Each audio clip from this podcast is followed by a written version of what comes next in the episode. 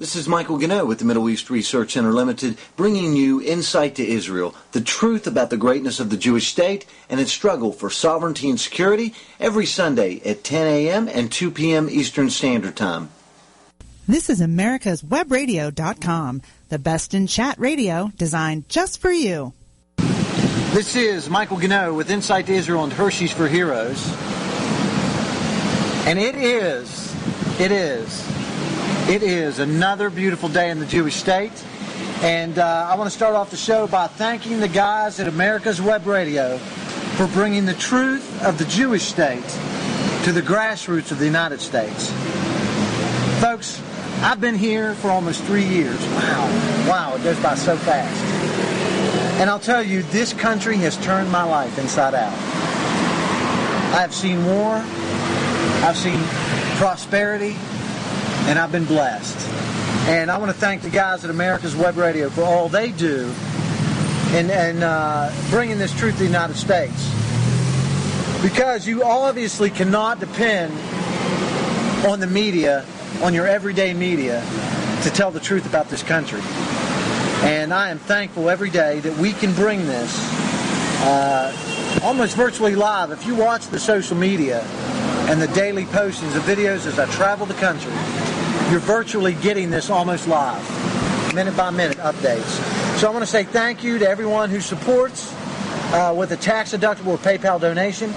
Insight to Israel and Hershey's for Heroes. I want to say thank you to everyone who is a participator, not a spectator, in sending Hershey's for Heroes.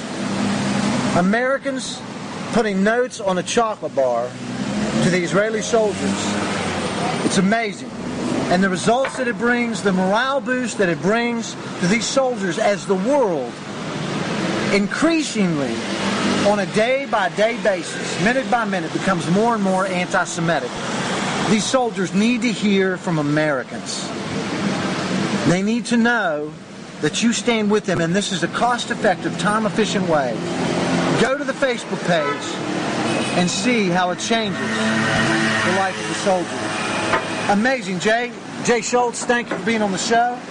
Thanks for having me, Michael. Happy Brother, to be back here. It's a pleasure. It is a pleasure. You've been on more than anyone else in almost three years. I don't feel like you'd use me though, man. I feel like we're uh, we're a good team here, and we're making a good part, making a good partnership, and getting the good word out. Because Amer- you know, Americans, by the way, recommendation turn off this little web radio. I'm sorry to your advertise, but I think you should turn it off and just go to the local airport and come here yourself. Wow. Come here yourself. Uh. All right, if you ain't going to do that, keep the radio on. But, you know, I think the conclusion of everything we're talking about send your Hershey bars, send your notes, keep the donations coming, keep listening. But I want you to visit. And at the end of this entire conversation, keep that in mind that we're here waiting for you. Mm, wow. Very well put, man. It was great. Yeah, because Americans can't really. Jay, I'm telling you, I, I say it in all the videos. You need to come here. I was just at the Yoni Netanyahu and Entebbe, Raider on Entebbe uh, uh, exhibit. That's Benjamin Netanyahu's brother, older yeah, brother. Amazing, amazing young man. I'll tell you, I've watched some of the documentaries on him, and I have to say, brother, last week I was just sitting and crying like a baby because I realized the sacrifice that young man made and he didn't have to. He had it easy in the United States. He could have easily sat back and said, I have a wife, I have a four-year scholarship to get to Harvard, I've already done my time in the Army, let someone else do it. With justification almost. Could have very easily said that, and yet realized what was happening here in the Middle East, what was happening to the Jewish state, and said, I have to come back. I have to stand with my people and fight with them. And he didn't just fight, you know, he was the commander of that unit that went into Uganda. He was the only guy who died sa- saving the hostages, and he, w- he was the commander. Meaning, in the Israeli army, I think a lot of people don't know this, the commander's on the front line. The commander's the first guy into battle. Wow. And he yells behind him, Achrai, after me. You follow me, my soldiers. I'm taking the lead. That's a leader. Not someone who sits in the ivory tower and gives orders.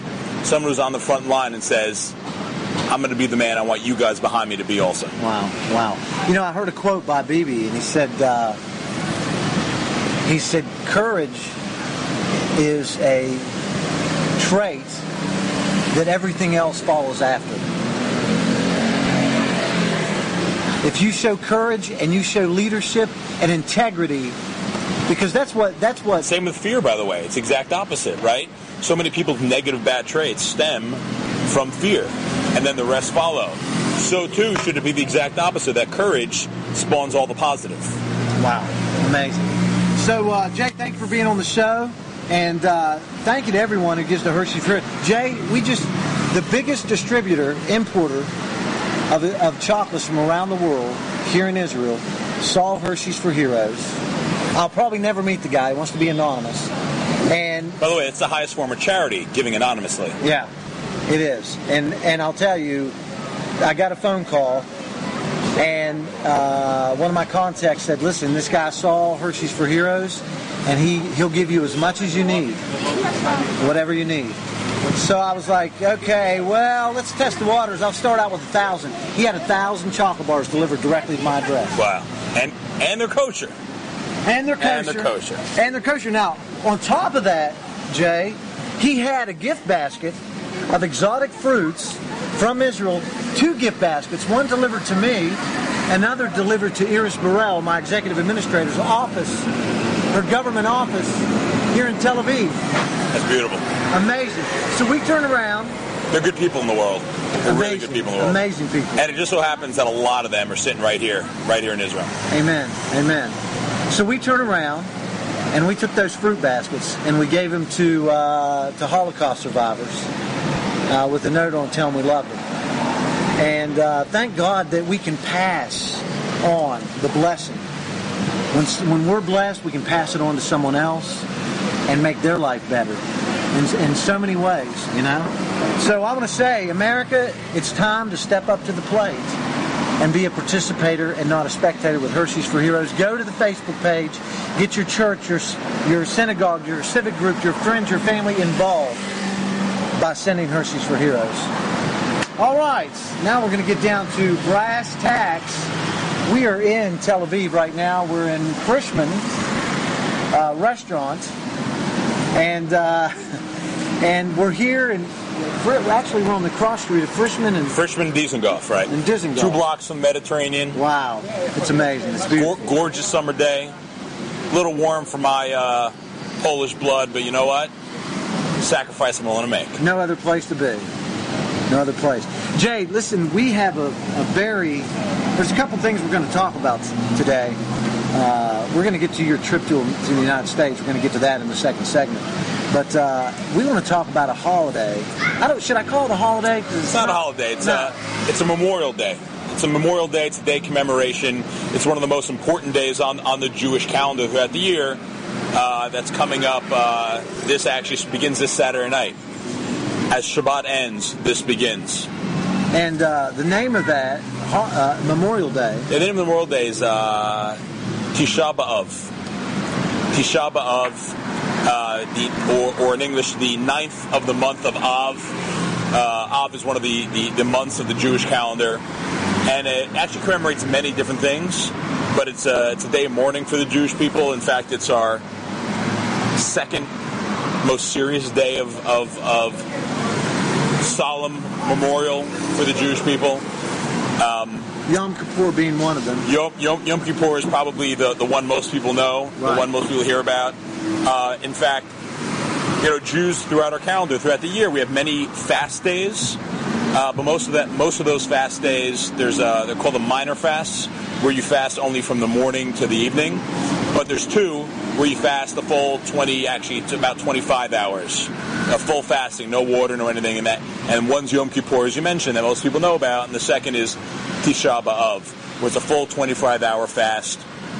And uh, we commemorate many things. The main things uh, people know about that we commemorate are the destruction of the uh, first temple, first holy temple in Jerusalem, Solomon's built by built by King Solomon, and then the second temple was actually destroyed on the same day, and that, and that's no coincidence.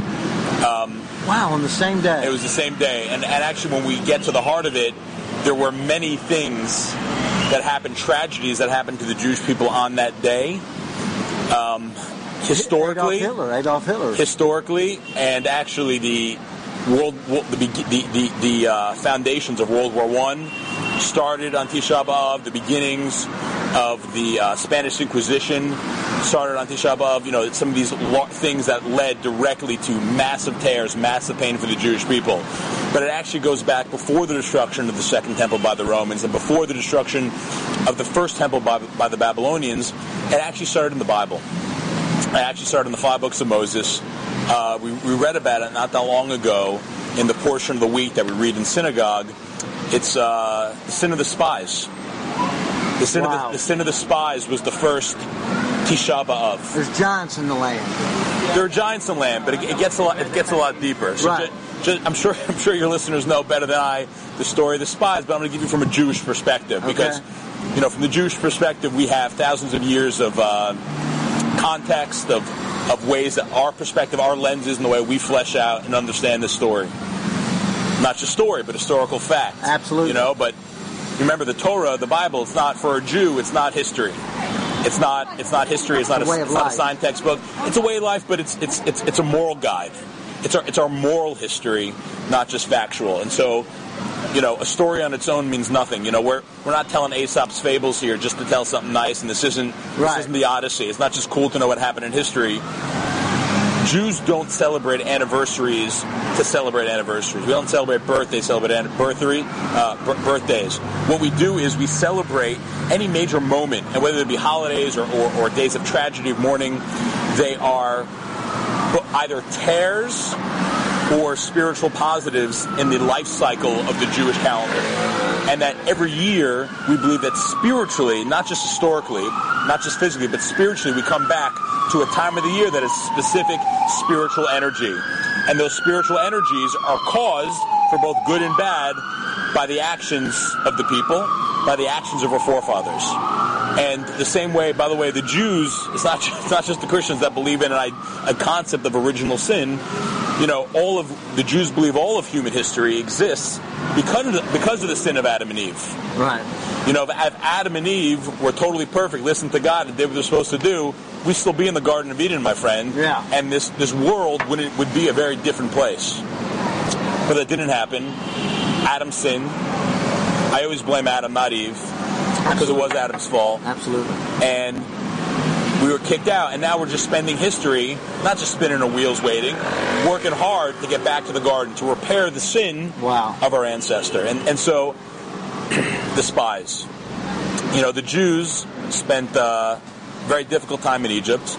The majority of us didn't leave Egypt with Moses. A lot, of people don't know that, but the Jewish, we call it midrash, the uh, stories behind the story, that it really was 80, only, it was 80% that stayed and died in Egypt. Was only 20% that left in Moses. The rest were so assimilated, so connected to the slave mentality, to the idol worship of, of Egypt that they, they just were wiped out. And the 20% that left, you know, you think that their leader Moses taking them out of slavery would have been enough. Never. Not at all. They were complaining. We left Egypt, but where's my water? We left Egypt, where's my meat?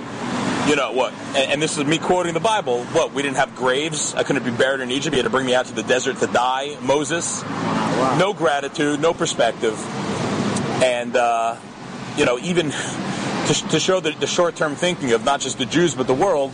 You know, 40 days after all the Jews heard and saw God, or all prophets on Mount Sinai, 40 days later we had the golden calf. You know, memory. Sure. Memory is is, is uh, not necessarily our strong suit.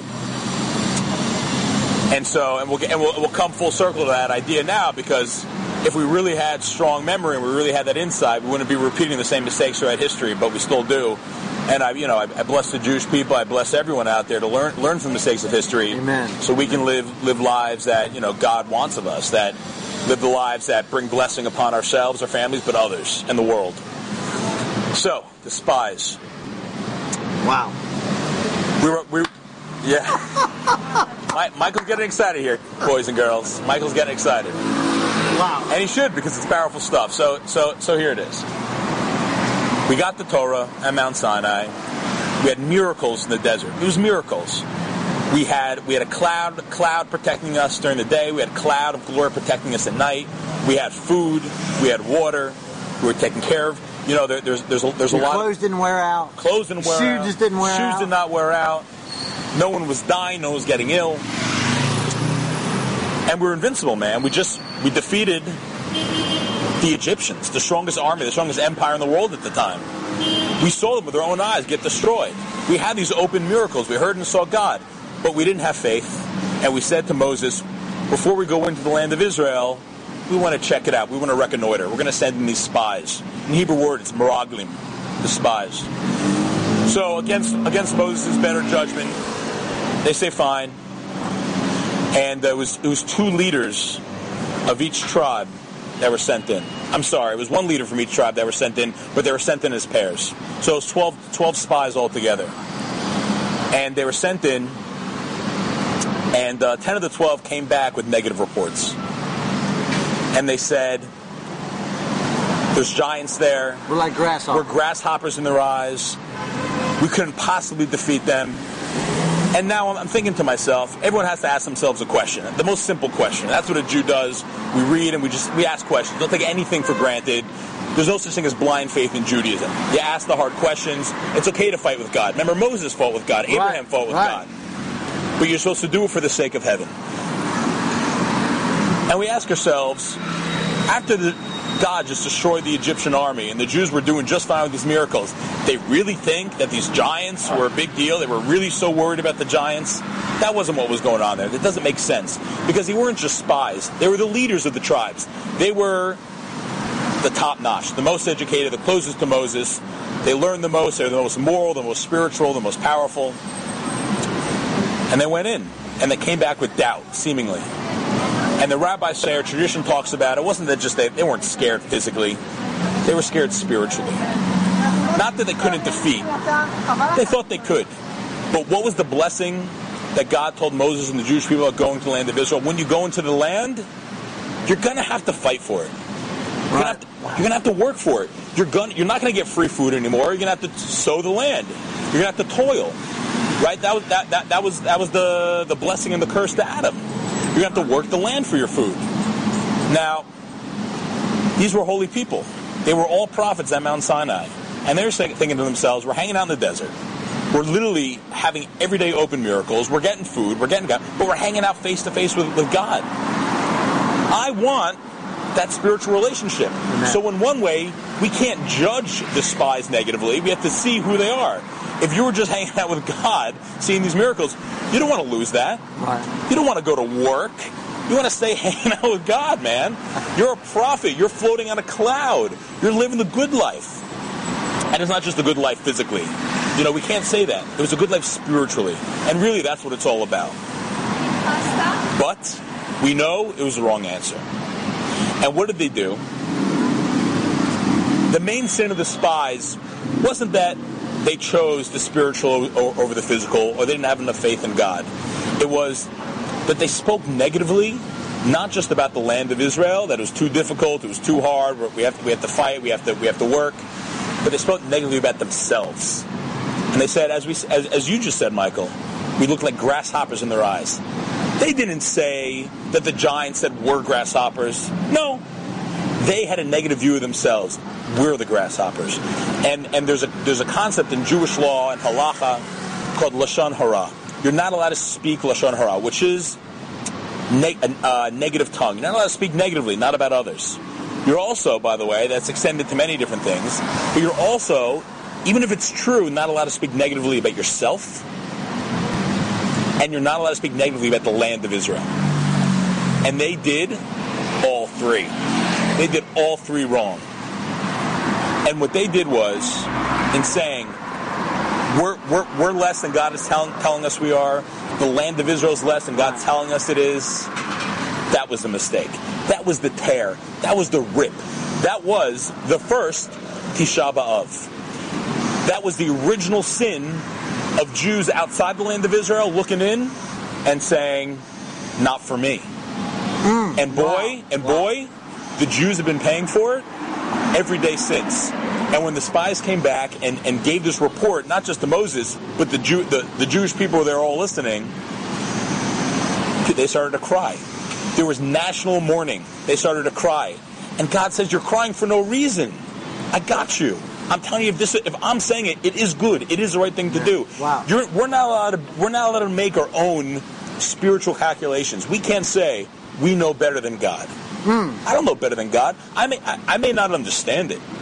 It may be difficult to understand why God would rather me be a farmer and a warrior in the army than sit and hang out and be a prophet in the desert. But that's what God said. So if it says it, it has to be true. And so and so comes comes comes the rabbis, comes the midrash and says, God says says to the Jewish people, if you're going to cry for nothing, I'm going to give you something to cry about. this isn't the Talmud. This isn't Jay. This isn't Jay. God forbid anyone right. thinks that I'm the rabbi. I'm no rabbi here. I'm a simple Jew just laying it out. That's what my daddy used to tell me. Your dad was a Jew. but if you get, hey, you're gonna cry, I'm gonna give you something to cry, cry about. Yeah. So that's and and that that that is what laid the historical that we're so dealing with today. Nothing's new. Pain to the Jewish people that every Tisha B'av, it's a time of mourning for the Jewish people, and that same day that the spy that the spies gave that that report spoke spoke negatively of themselves, the Jewish people in the land of Israel, and the people cried for no reason. That's been the number one day of pain for Am Yisrael, for, for, for the children of Israel. Wow. And so, what do we learn from it? Well, A, we need to repair those tears. What do they do wrong? How do we fix it today, both in our own lives and nationally? And that's the challenge of our day. That is the challenge of our day. Um, some of the, you know, just just a little bit more to show show the level of mourning that we're at. We actually start celebrating Tisha B'av, celebrating, sorry, commemorating the day actually three weeks in advance. Three weeks in advance. What happened three weeks before the spies? It was the sin of the golden calf.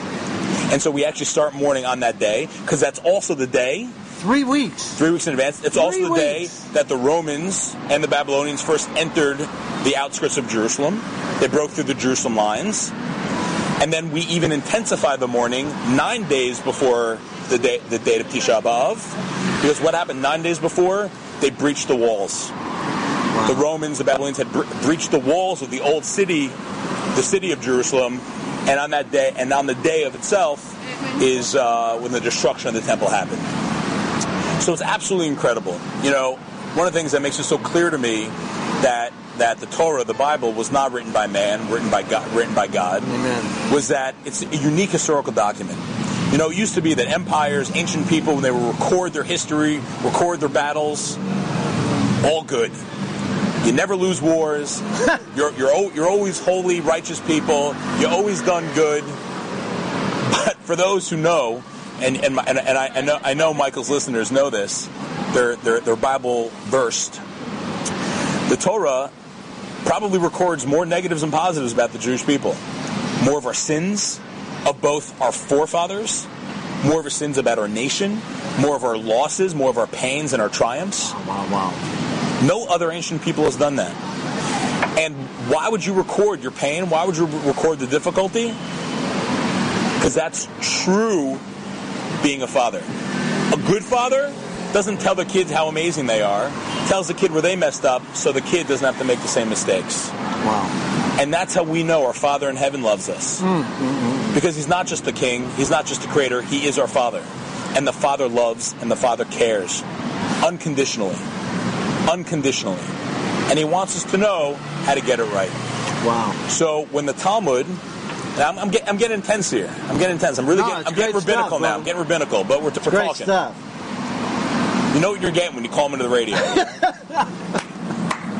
we're, get, we're, we're talking about the Talmud now, and the Talmud records how the Jews understand the history and the spiritual depths of Tisha B'Av. And it talks about the destruction of the first temple and second second temple. That's really what the Talmud focuses on. Because those were clearly the main, you know, the, you know, the, temple in Jerusalem, that was the house of God, but it was more than the house of God. It was the house of the Jewish people. It's where we came to pray. We didn't have synagogues all over the place the way it exists today. That was the one place that three times a year we had to come to pray. That's where the Kohanim, the priests, the high priests, Wow. every day did the sacrifices. And by the way, it wasn't just a temple for the Jewish people. It was a temple for all humanity. Gentiles, goyim, if I can use that word, Yeah. respectfully, also could come and give sacrifices. Brother, that's in, where I in their want to be. We all want to be there. And one day, The Messiah will come, my friend, and we'll have it. and everyone will come. Everyone. Every, every, everyone, everyone who's worthy will come. You, you got to choose, man. You know, a lot of people mistakenly, I'm going on a tangent here, you know, call the Jews the, the chosen people. God didn't choose us. We're the choosing people. We chose to be there. We chose. And by the way, most of us in history haven't chose. That's what he said. You know, 80% died, died in Egypt. Right. Because they didn't ch- choose to take the right spiritual path and be part of the nation. And every single one of you, I'm not, not advocating converting to Judaism. That's not, that's not what we believe at all. But we believe any, any Gentile can be righteous, but you got to choose it. And sometimes you got to toil for it. Sometimes you got to fight for it. Right. And almost exclusively, if you don't fight for it, no pain, no gain. Right. And that doesn't mean suffering. That means working hard. Two different things. Absolutely. Hard work doesn't have to equal suffering. In fact, it shouldn't equal suffering. Wow. So back to business. Back to business. So the Talmud is talking about Tisha B'av, and it's talking about the destruction of the first and second temple. Now, here's something that's even more amazing, because the Talmud was written by divine inspiration by the rabbis, and it talks about. Yeah, we know that technically it was the Babylonian army that destroyed the first temple, and we know technically it was a Roman army that destroyed the second temple. But guess what? They were just sticks in the hand of God. Just sticks. They were tools. Although, of course, the Babylonians and Romans, and we can Bad we can people. extrapolate the Nazis, bad people, Yeah. and they and they deserved. And by the way, they all got punished. And we're the Romans and Babylonians today. Right. They ain't nothing. I mean, I don't, I don't want to live un- under the Italian economy today, and I certainly don't want to live under the Iraqi economy today. Right, they ain't doing well, but Israel is. But I'm, I'm digressing. But the, the almost entirety of the Talmud discussing Tisha B'Av and destruction of the first and second temple exclusively talks about what the real reason for it happening was. And that is, what did we do wrong? What did we do to deserve it? And it goes into a whole long conversation. Because remember, Torah, Jewish thinking, Jewish learning is not about history. It's a moral history. It's a moral guide. And that's what the entire conversation is. And how incredible, what a high level the rabbis of, of, of, of the, the, the ancients were to say, this happened for a reason. Let's be let's let's be honest on ourselves. Let's look inward. Let's not blame. I'm not here to wag a finger. Let's look at ourselves and say what we did wrong. You know, that was again I'm digressing, but like to me, that was the greatness of a Martin Luther King. He was one of the first black leaders that didn't blame the white man. And by the way, they had a lot to blame. Yeah. Slavery was disgusting. The white man did did an inc- inc- incredible amount of wrong. Name it's there. I do want to say that just Martin Luther King, what was so incredible at him is he says we need to look inward. As much blame, and we could blame all day with good reason. The, the solution doesn't come from blame. The solution comes from looking inward and pulling ourselves up from the boots, you know, bootstrapping it. Right, right. And that's what the rabbis did 2,000 years ago in the Talmud by saying, well, during the time of the first temple, there was too much idol worship, too much immorality sexually, too much actually murder. And that led, you know, we also just read in the portion of the week, the, the, the evil prophet Bilam came to curse the Jews, came to curse the Jews and said, I'm going to try to curse, but he couldn't. Every time he'd curse, there was a blessing that came out. And he realized he, as the anti-Semite, couldn't hurt the Jew. But what did he know a little secret after? What did he learn? The Jews can hurt themselves. Right. And he said said, send in the Midianite women so they can be concubines, they can be prostitutes. And what did the Jewish people do? They sinned. They lowered themselves and then caused that tear and caused their own destruction. Wow, wow, and the rabbi said the same thing on Tisha B'Av. What, what was that? Because of our immorality, that allowed a gaping hole for the Babylonians to even come. If we were strong, doing what we we're supposed to do, following the word of God, Mm. the Babylonians couldn't touch mm. us. Mm, mm, and in the second temple, the, the, the rabbis talk about it was actually Hebrew. I'll use the word sinat chinam. We didn't have respect for brother to brother. We didn't have unity. And And on it- that note, we're going to come right back. all right, man. Jay, this is good stuff. This is Michael Gannett with Insight to Israel. Wow, wow, wow. We'll be right back. This is Michael Gannett with Insight to Israel. Every day, the Israeli Defense Force finds itself on the front line of the war with the militant arm of Islam. Surrounded by enemies from within and without, they fight for the only Jewish state. Military service is mandatory, ladies serving two years and men serving three right out of high school. While young people in other democracies are busy traveling or attending university, Israeli men and women gear up for basic training. In a world of heads of state, politicians, ambassadors, diplomats, and a leftist media, many times our voice at the grassroots level is drowned out. So we started an ongoing project called Hershey's for Heroes. Patriot conservatives from all over the U.S. are sending Hershey's chocolate bars with a note of thanks for defending Israel. Won't you join us by sending a sweet message to the IDF? For information, please see my Facebook page at Michael Ganoe. Thank you. God bless Patriot conservatives, and God bless Israel in her struggle for sovereignty and security. This is America's Webradio.com, the best in chat radio designed just for you. That was Scratch and Surface. That was awesome, bro. So we left off.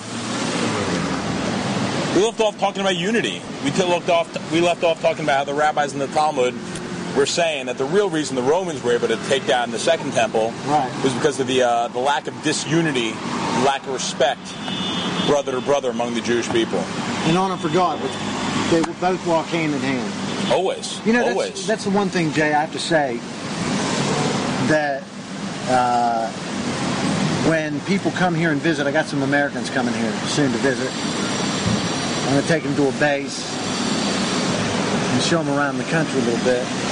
And then I got some media people coming, some people in D.C. that I know that are in the media that uh, that actually, quite honestly, they had bets on how long I'd make it here when I first came. And, hope you got a cut of that action. Uh, no, I didn't. but now they see and they work in the media and they're like, listen, I, have I've actually called them. I said, look, I can get you connections. I'll get you on a base. I'll get you in the Knesset You've got to come here. You've got to tell what's happening here, and especially since this Iran deal. And uh, I mean, I'll take a, a, cut of the action. I'll, I'll take some kickback because I'm giving them my time. And I, you know, look, I mean, let me. I'm gonna, I'm gonna make my point by saying this. What you said about work, Jay. You know, sometimes when I get the opportunity to talk to the soldiers, and they're like, Michael, we hope, we hope I said, listen, God said he would deliver you. God brought you out in the past. All of the world will burn under Islam. The United States, Americans, you need to hear this. You will burn under Islam. Europe is burning under Islam. They own Africa, they own the Middle East. The only country that will not be taken, that will not submit, God willing, is the Jewish state. God will not allow his land to be taken by the lying, thieving, murdering, raping leftists and Muslims.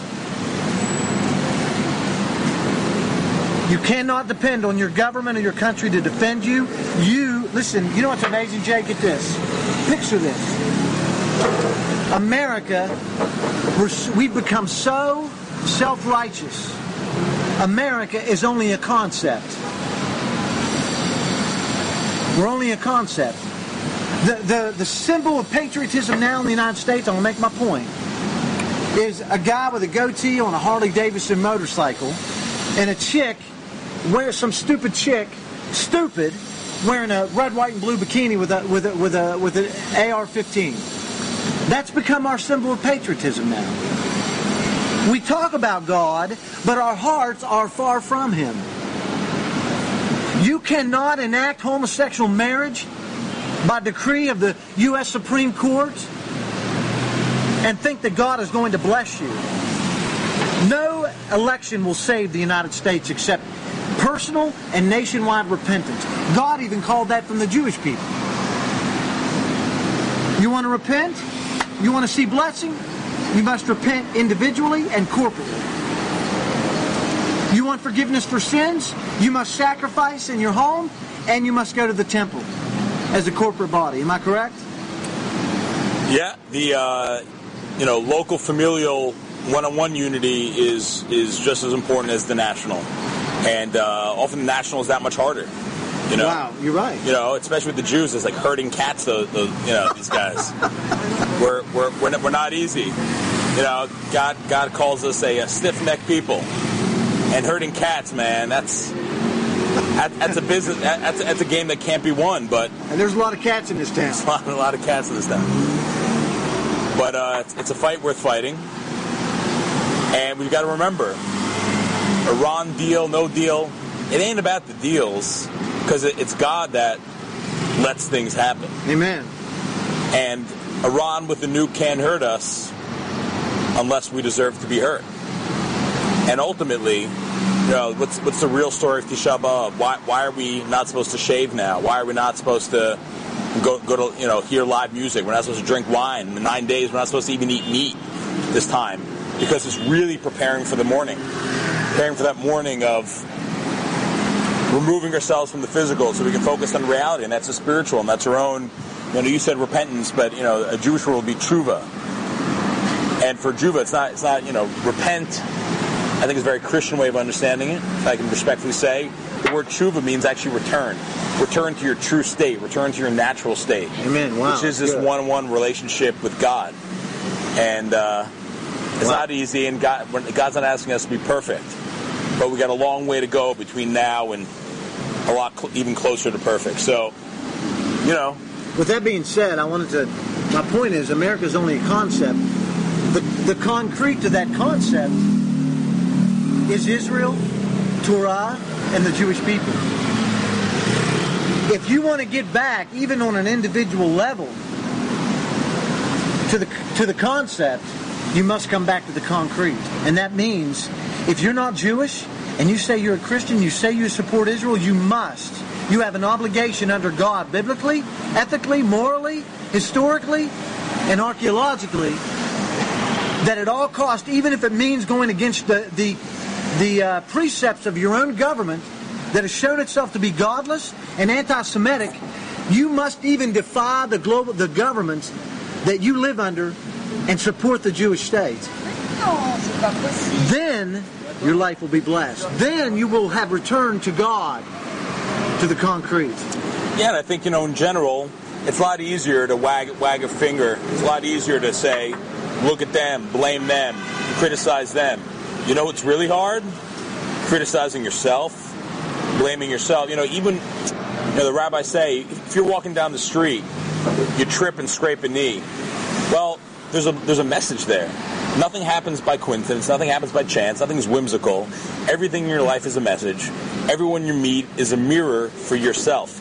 If you see something bad and negative in someone else, that's because there's a piece of that in you, and you should reflect internally Wow. and return back to the to, to, to the state we're supposed to be, which is really the image of God. Amazing. Great You stuff. know, that, that we were we were created in the image of God, and we're going to return to that image. And uh, to me, you know, that that's that's the ultimate story. That's the ultimate thing we're supposed to learn on these Tisha B'av. And hopefully, you know, that, that, that Jewish message is, is, is, a, message for all of humanity that uh, you got to stop blaming, you got to stop criticizing, you got to stop judging. Look inward. God, God's the judge. Look inward. Look inward. That's because you know why we don't look inward? For the same reason the spies didn't want to enter the land, because that's hard work. Right. It's a lot easier to, to twist someone else's arm than twist your own. You know, when I when I, I my my Jewish friends in the United States, uh, they send me emails. Michael, Michael, you're doing such a great job. Michael, blah blah blah blah. And I'm like, wait a minute. But these are your people. This is your land, restored, rebirthed after 2,000 years. The Haganah, Palmach, Lechi, Etzel, the first, second, third, fourth, and fifth Aliyah. Those are the Jews that heard the call, even if they didn't fully understand it. They heard the call and came home. They laid the foundation. They toiled. They paid the price. It's, it's, it's called, you know, pioneering, you know, and that's what I talk about. That's my work. That's what I do professionally is tell every young Jew in the world, come home, roll up your sleeves and be a pioneer. Do that hard work because no matter how much you think you're benefiting everyone else around you and the, the state of Israel and nah, you're ultimately the biggest reward for doing for others is doing for yourself. Amen. Amen. You know, it's funny because when I say that I don't believe in a diaspora, that God opened the doors after 2,000 years, all the Jews need to come home, they're like, where would we put them all? There's only you know 13 million maximum Jews in the world. It's, it's, Israel's small, but we, we, got, we do have room for everyone. Especially down in the Negev. I tell them, but you're a Jew. Man, look what you've done already. Some of you guys, when I talk to these kids that are coming and doing Taglit, birthright, I'm like, but you're a Jew, man. You, one of you guys is going to go down, go down to the Negev and you're going to create something. we're already making the desert bloom with the with with agriculture. Now we just got to make it bloom with Jewish babies. Amen. I mean, you know, anyone who's been to uh, to Vegas, you know, I'm not I'm not condoning day to day life in Vegas, but I am going to say, I am going to say that that desert's blooming. Amen. You know, and if we if we can do it in the middle there, I mean, Israel's the high tech capital of the world, the startup nation. We can make it bloom and thrive anywhere. Amen. Amen. Now, you just recently took a trip to the United States. Yeah, listen, I, I, I got to tell you, generally, I, have been here nine years. I, I, hate hate having to leave Israel. I never feel good about it.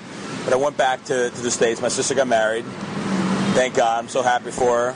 Alana, I thank, love you. Thank God even more when they make Aliyah. Yeah. We're praying. Hey, we're praying that God pulls their heart home. Listen, for, for me, you know, the, the world clearly needs two things.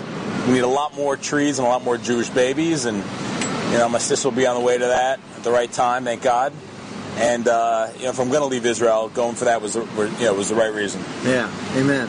So, what was your what was your trip like to the states? You, you were there for how long? I was there for about three weeks. I uh, my, my fam- family's in New Jersey, and New York, and and my sister got married. I, I gave I gave I gave the speech, you know, the big brother speech. Nice. The key to making a wedding speech for everyone out there who's nervous about it, it's very simple. Just make them laugh a lot, then they got to cry a lot, then they got to laugh a lot again, and you got it covered. uh, yeah, it was a lot of fun. I came with my fiance.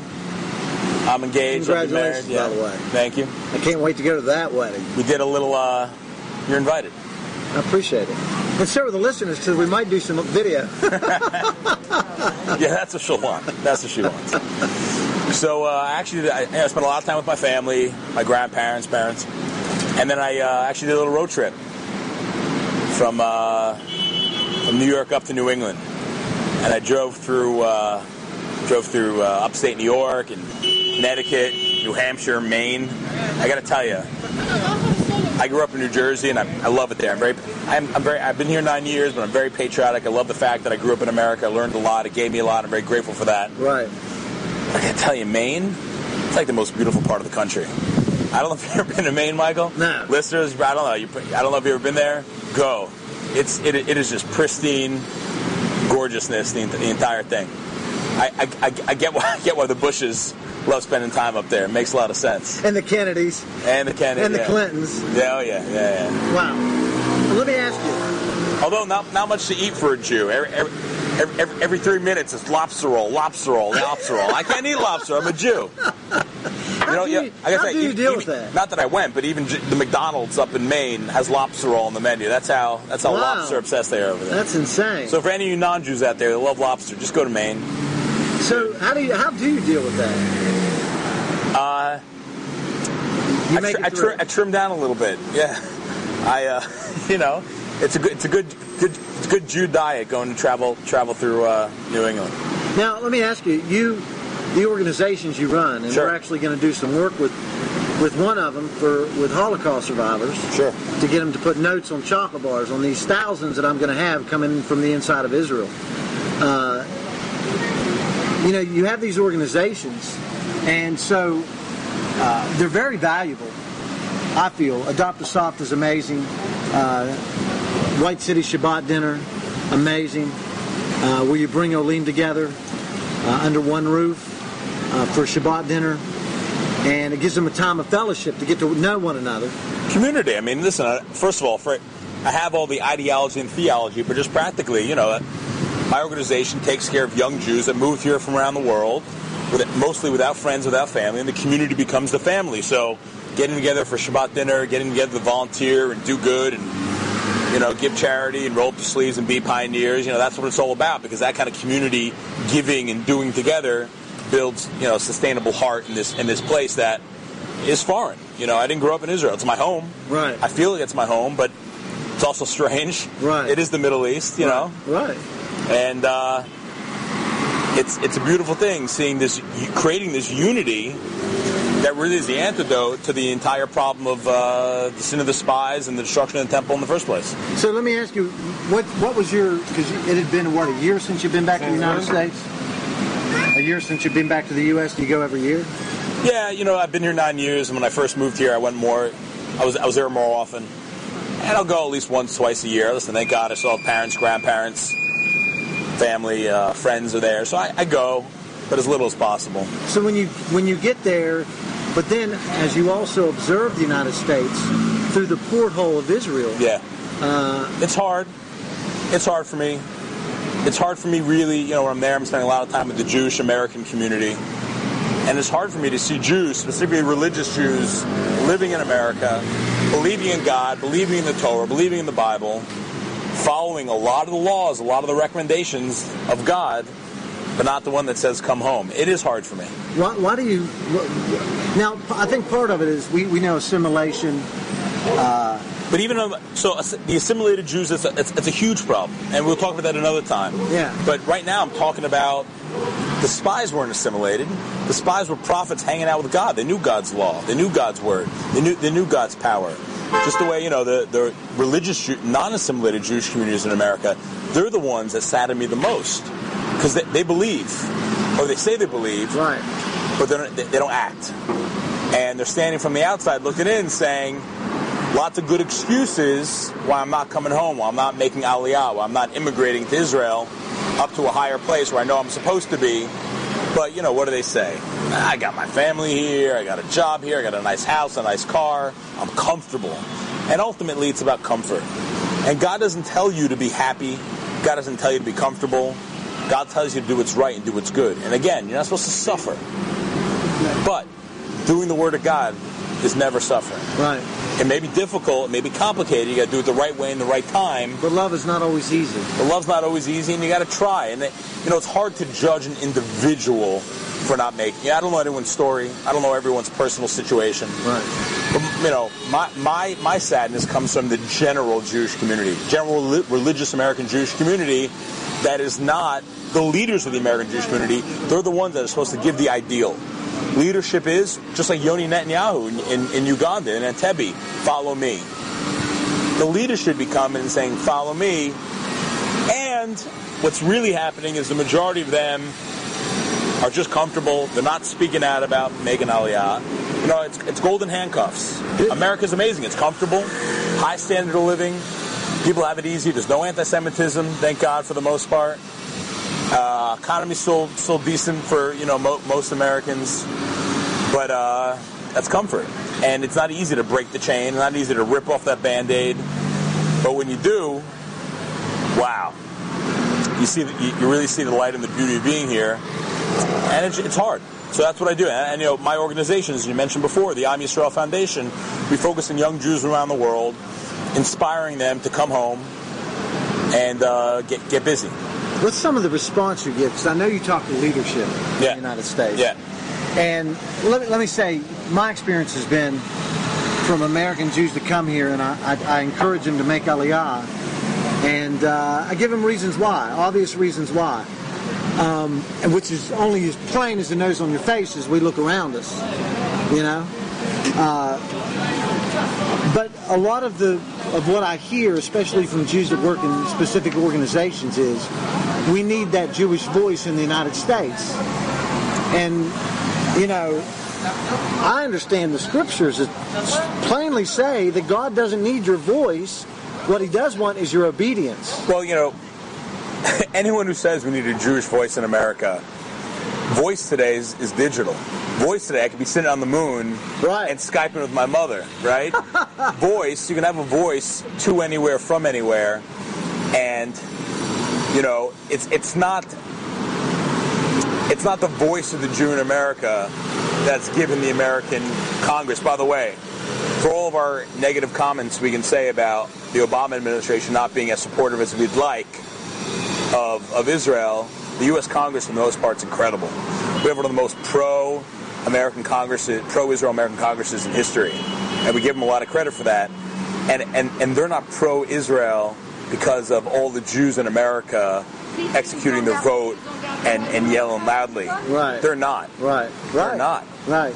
You Now, let, let me say this though. I'm gonna back this up. Yeah.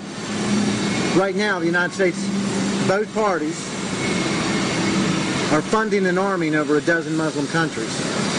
Free food, free money, and we're giving money to the Gaza, millions. I, I, I'll be honest with you, and it's okay. I'm speaking for Michael Ganoe and Insight to Israel. but I abhor, I abhor anyone in the Foreign Senate Relations and the Foreign Arms Committee that says on their website, I'm a, I am pro-Israel, and yet they're giving February $25 million worth of weapons to Lebanon, 60 million rounds of ammunition. So I got a huge problem with that.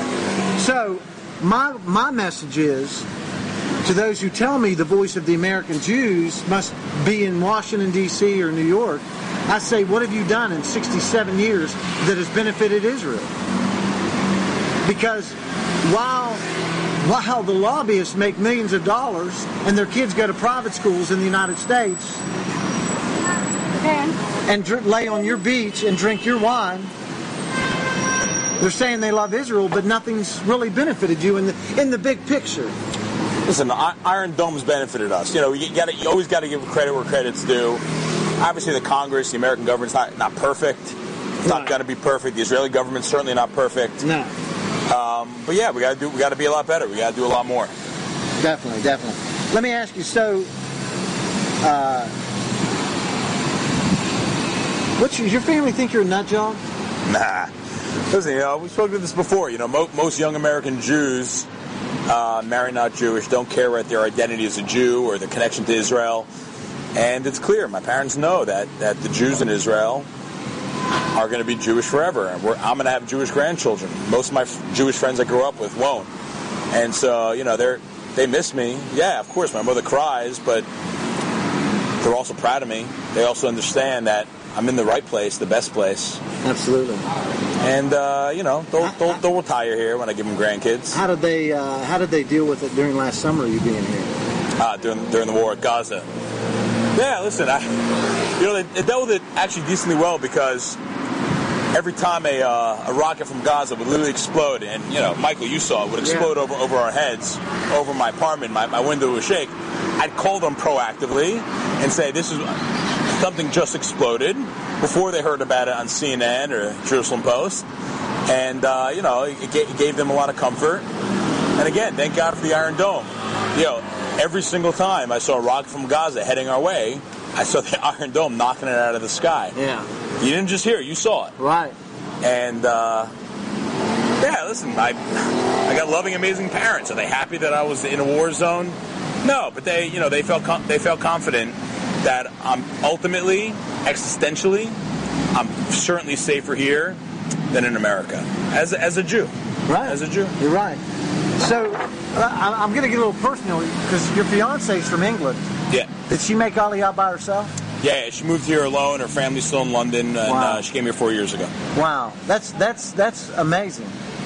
And you were 18 when you came. No, you, I, you I know, I know I look really young and good looking, man. I appreciate it. no, you that. weren't because you went through college, I, I, university, I, you have a law I- degree. I moved here at 30. I moved here at 30, man. Well, I keep forgetting you're that old. I'm an old guy. Yeah, I'm an old guy. because you're 38. Eight, 38. Wow, you're the same age as my brother almost. Amazing. Yeah, because you went through four years of college, you went to law school. Yeah, yeah. And then you studied everything, and you're. How close are you to being a rabbi? Because every time we talk, it's like you have so much information. Yeah, I think I think a- a- any any beard you see is just lazy scruff. I'm not. I'm no rabbi. I'm, I'm I'm not. I'm not studying to be a rabbi. I love learning Torah. You know, the Bible, the Torah, Talmud is is for is is uh, is for every Jew to study. You know, everyone on their own level, and I love studying the Torah, and I I love learning, and it's a lifelong process of learning. You never know everything, and. Uh, you know, the word rabbi, by the way, just means you know it means teacher, and you know each one of us should be that Right.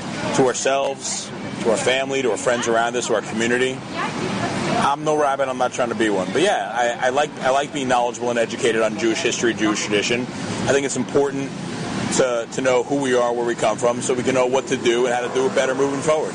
And the reason why I'm asking you all this is because I know that there are Israelis that listen to this radio show. I, I know there's American Jews that listen.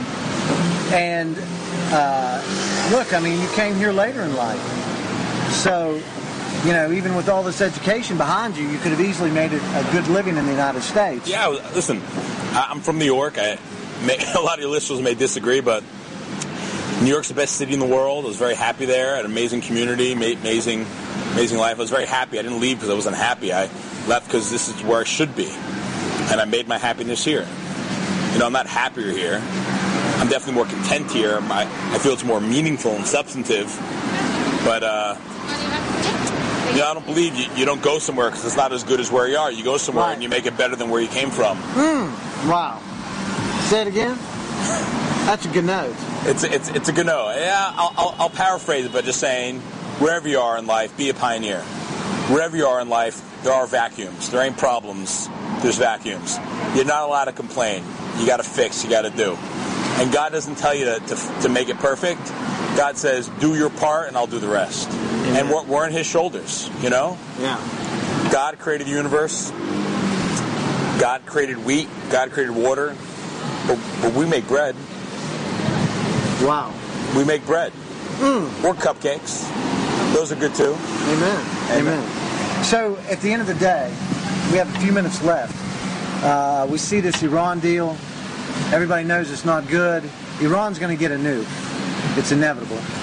By the way, can I say, you know what's amazing about that? And, you know, people hardly put it in this context, but what we're trying to do is stop Iran from getting American 1930s technology. Isn't that incredible? But they can deliver it on a ballistic warhead given Yeah, to but I'm them by saying Russia. what what America pretty much had in the late 30s, we're trying to 80 years ago, we're trying to stop Iran from having today. You know, to put in con- it's and yeah, you know what bothers me most by, by the way about this deal, I don't want Iran getting a nuke.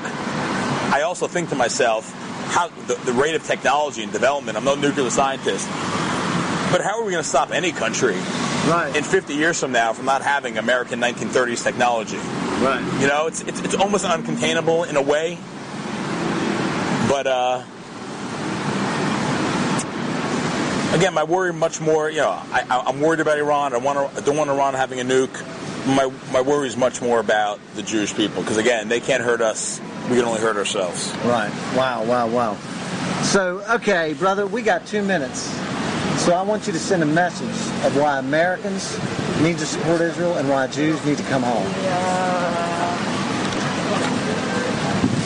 Yeah. Get it? Why do Jews need to come home? Tell me why Americans need to support Israel. Listen, the whole world needs to support Israel. You know, if you're if you're if you're on the side of ju- justice and morality and democracy and, and, and freedom, I mean that's that's what Israel stands for. It's a, it's a it's a beacon of light in an area that's not not so simple. And Israel's not perfect, and it's okay to it's okay to constructively criticize as a friend, not wag a finger and blame. We have a long way to go to being far better, but. uh we're really making the best of it in a very difficult situation. Yeah, it's bad. And you, you need to support Israel because ultimately, those who bless the Jews will be blessed, and those who curse the Jews will be cursed. Amen. And that, that's not Jay speaking, it ain't Michael speaking. That's the Bible. It's it's it's, it's God speaking. Amen. And I'm, I'm, I'm just I'm, I'm not even quoting. I'm paraphrasing, so I apologize. But No, it's, it basically sums it up. it's, it sums it up. And